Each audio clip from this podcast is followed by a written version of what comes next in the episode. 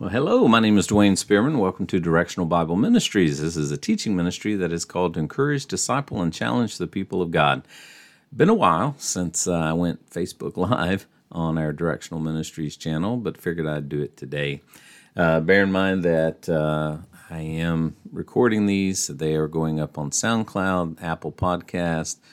Um, also, the text is being placed on the website at dwaynespearman.org and then on YouTube and um, Rumble. So, plenty of places to find it.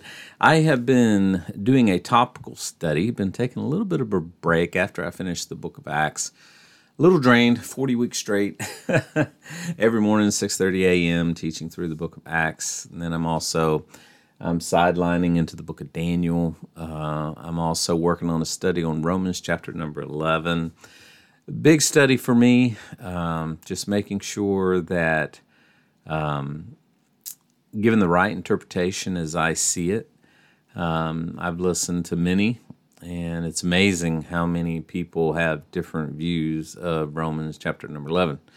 And of course, it's a pretty pivotal chapter, pivotal chapter uh, in the book of Romans uh, because it talks about the branches and the tree and the Gentiles and things like that. So I just want to make sure I get that right. So um, got those going on on the side, the Daniel study, the Romans 11 study, uh, and then I've been doing this topical study on the breath of God. Now, what we've been using uh, as our text is Hebrews chapter 4, verse number 12. For the word of God is quick and powerful and sharper than two edged sword, piercing even through the dividing asunder of the soul and the spirit and of the joints and the marrow, and is a discerner of the thoughts and the intents of the heart. And this will be the third session. The first time in our introduction, we talked about how the Word of God is central to the whole of the Christian faith. Um, matter of fact, the entirety of our faith rests upon it. Everything that we know about the the living word, Jesus, we find in the written word, the Bible.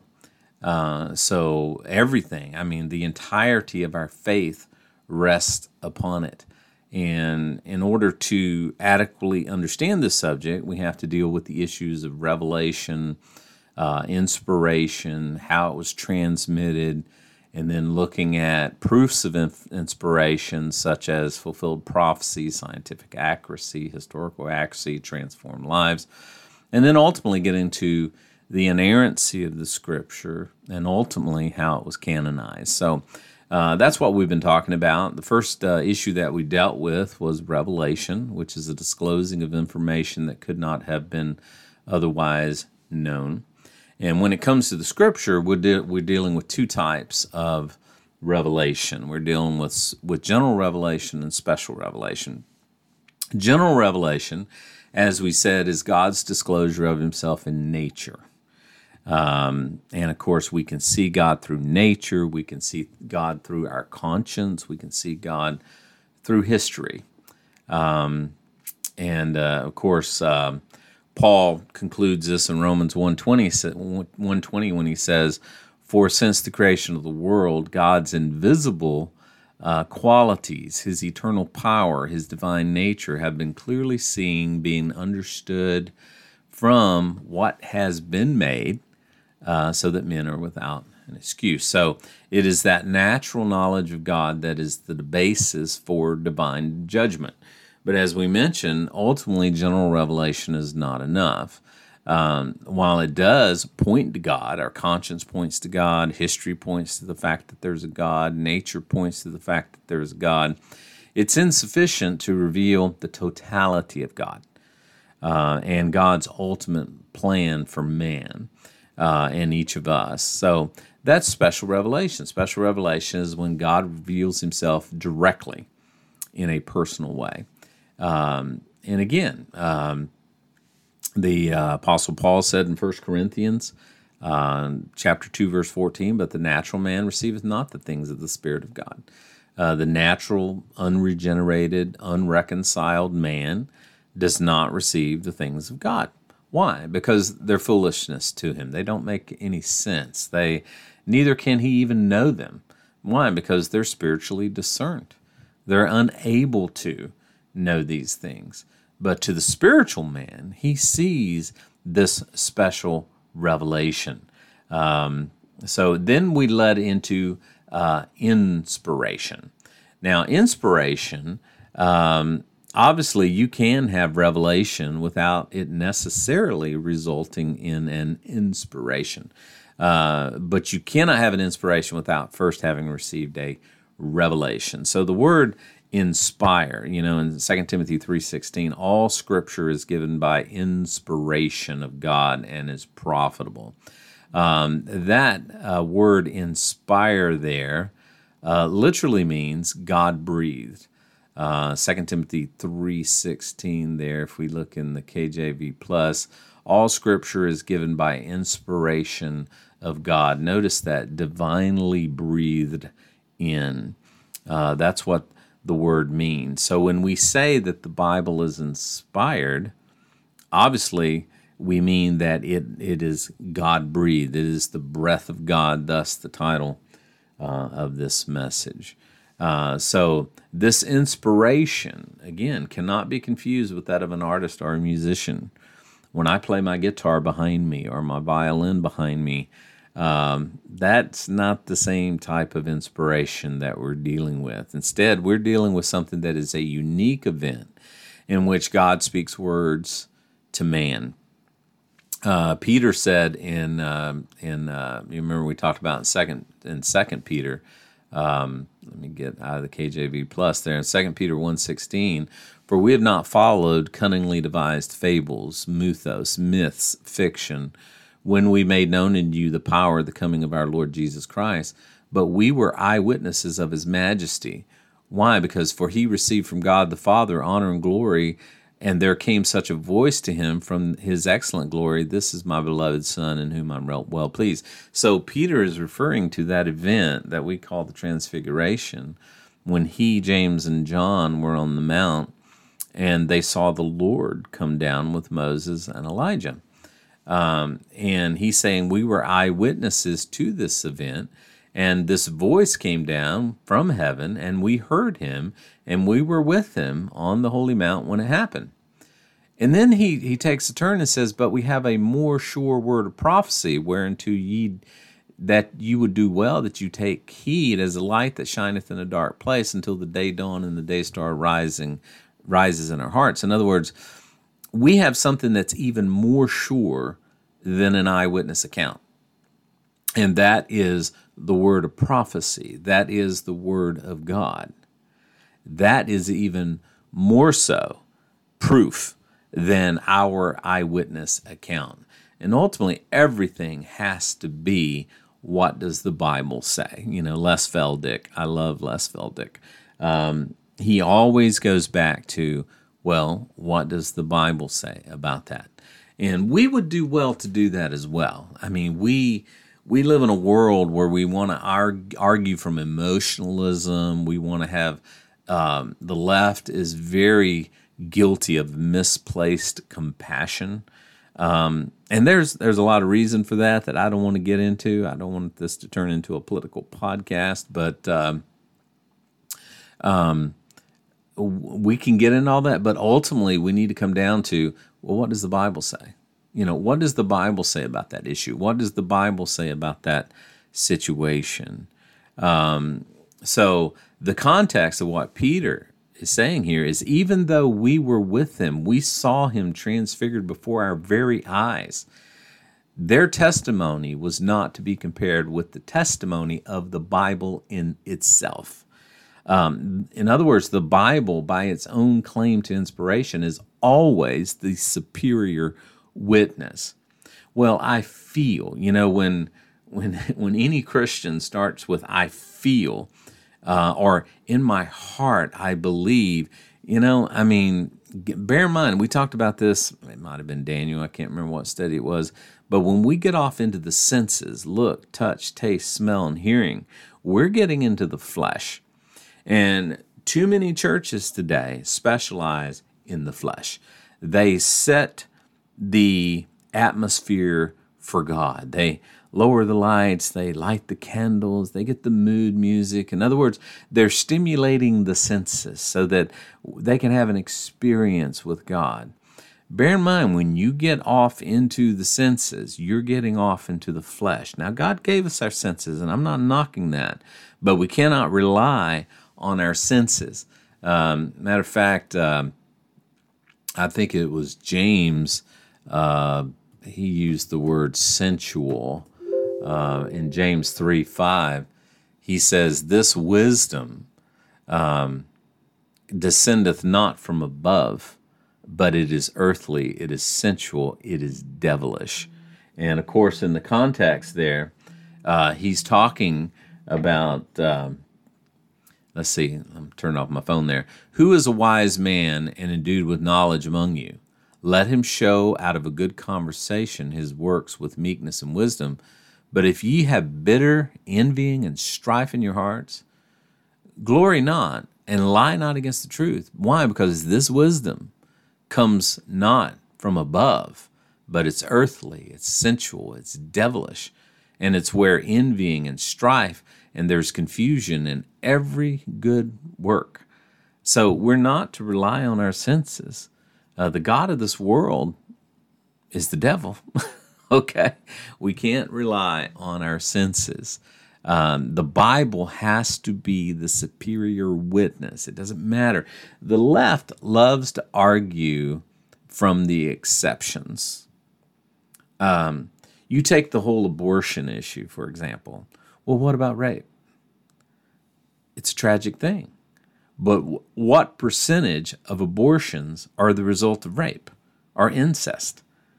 It's, it's like less than 1%. So, what about the other 99%? they're killing a baby out of convenience that they couldn't take precautions. They committed fornication, a fornicacious act or an adulterous act. Um, you know, I mean, the best way not to have a baby is called abstinence. It, it's called don't do it. You know, that's the best way to have a baby. You know, and, and if you're going to do it, you got to take precautions for doing it. So again, the left argues from the point of the exception every time. You know, give me the issue, they're going to argue from the point of the exception every time.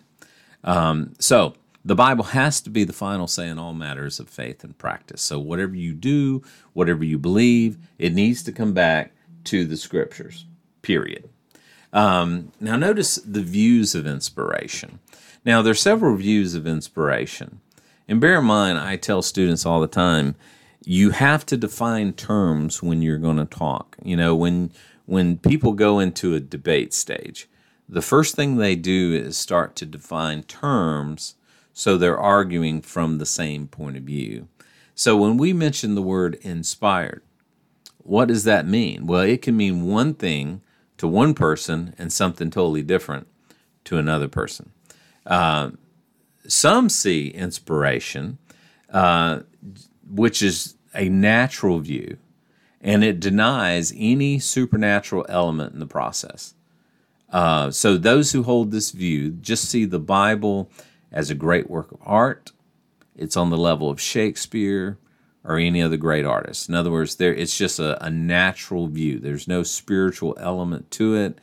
Um, that's the way they see inspiration, just like we talked about my guitar and my violin and music and an artist. That's their definition of inspiration. Well, that's not the biblical definition. Others see it as partial inspiration. In other words, they believe that while not all of the scriptures are inspired, some of them are.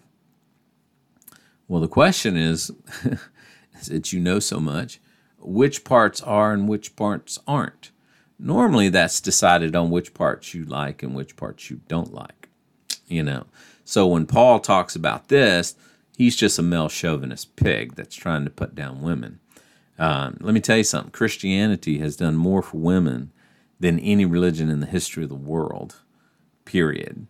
Um, but see, the way these people see it is it's only uh, only some parts are inspired, the rest isn't. And of course, the rest that isn't is the parts they don't like. Uh, and then third view is what is called conceptual inspiration. Um, in this view, it's not necessarily the words that are inspired, but it's the concept behind the words. It's it's the overall message. So don't get bogged down in the details. You know, los detalles, as the Spanish say.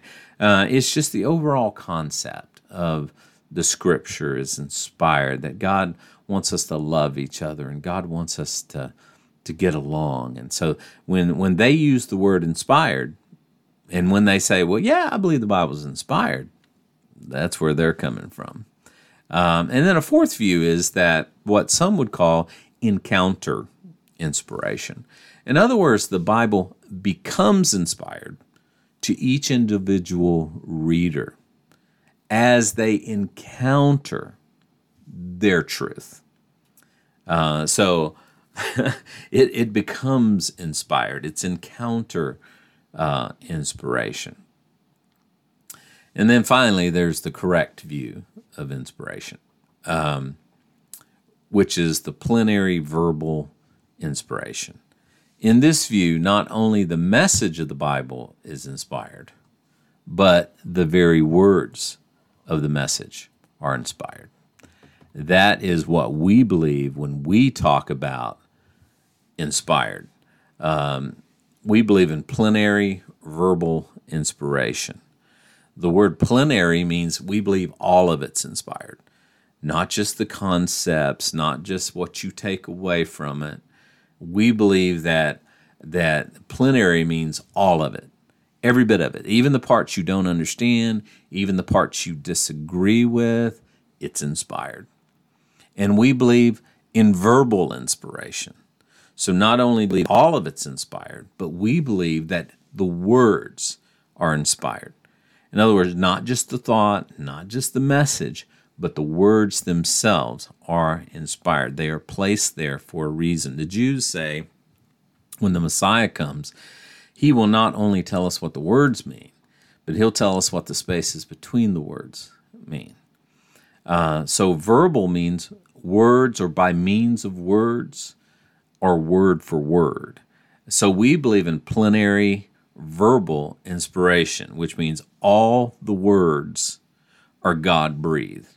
That's what we believe. Uh, Jesus said in Matthew 5:18, "For verily I say unto you, till heaven and earth pass, one jot or one tittle shall in no wise pass from the law until all be fulfilled." Now, the New American Standard translates jot or tittle as letter or stroke, but they're saying the same thing. Um, one just says jot or tittle, while the other says letter or stroke. The word for a jot or a letter refers to the uh, smallest letter in the Hebrew alphabet, the smallest letter, while the tittle or the stroke refers to the small appendage on that letter that differentiates it from similar letters. It'd be the equivalent of the dotting of the I or the crossing of the T for you and me. So Jesus said, Verily I say unto you, till heaven and earth pass away, one jot or one tittle shall no wise pass from the law until it's all fulfilled. Jesus took it all the way down to the words uh, in the Bible. Um, now, some would argue that plenary verbal inspiration requires dictation, much like a secretary. I had a secretary years ago that wrote in shorthand and she could literally sit in front of me and I could, I guess court recorders now type in shorthand, uh, but she was trained in the art of dictation. I could talk just like I'm talking right now, and through shorthand, she could just write it down and then go back to her desk and type it out exactly what I said. Um, now, so some people will say plenary verbal inspiration requires dictation. Well, yes and no. You know, uh, Grudem Grudem observes that even though the words in the Bible are indeed God's words, and they are, we are talking more about the result than the actual words. In other words, inspiration, obviously, when you read Matthew's style of writing, you know, in Luke's style of writing. Luke was a physician, so you see a lot of attention to detail when you read Luke and when you read the book of Acts because he wrote them. Um, it's one of the biggest arguments for Paul not writing the book of Hebrews. It's just the style is obviously different. In other words, inspiration allowed for a variety of processes to bring about the desired result. In other words, God made sure he superintended it to where the desired results took place. Now, that is not to say that there's not dictation in the Bible. There is. You know, when the Bible says in Revelation 2 1, unto the angel of the church of Ephesus, write these things, saith he that holds the stars in his seven hands. Well, I mean, he obviously said, I want you to write this. But you do see John's personality come out as it did in his gospel, as it did in his three epistles, and as it did in the book of Revelation. So it's obvious from the text at that point that John was told emphatically exactly what to write. However, most of the Bible displays evidence, again, that God allowed human personalities and the individual writing styles of each writer under the oversight of God Himself and the Holy Spirit uh, he, he directed each of them to write exactly what he wanted them to write. In other words, he made sure that the results were what he wanted. So when we say um, we believe in inspiration, we believe that all of the words are God breathed. Next time we get together, we'll talk about some proofs of inspiration. God bless you guys. Hope that you have a great day. remember, God loves you and wants the best for you, and He's working all things out for your good.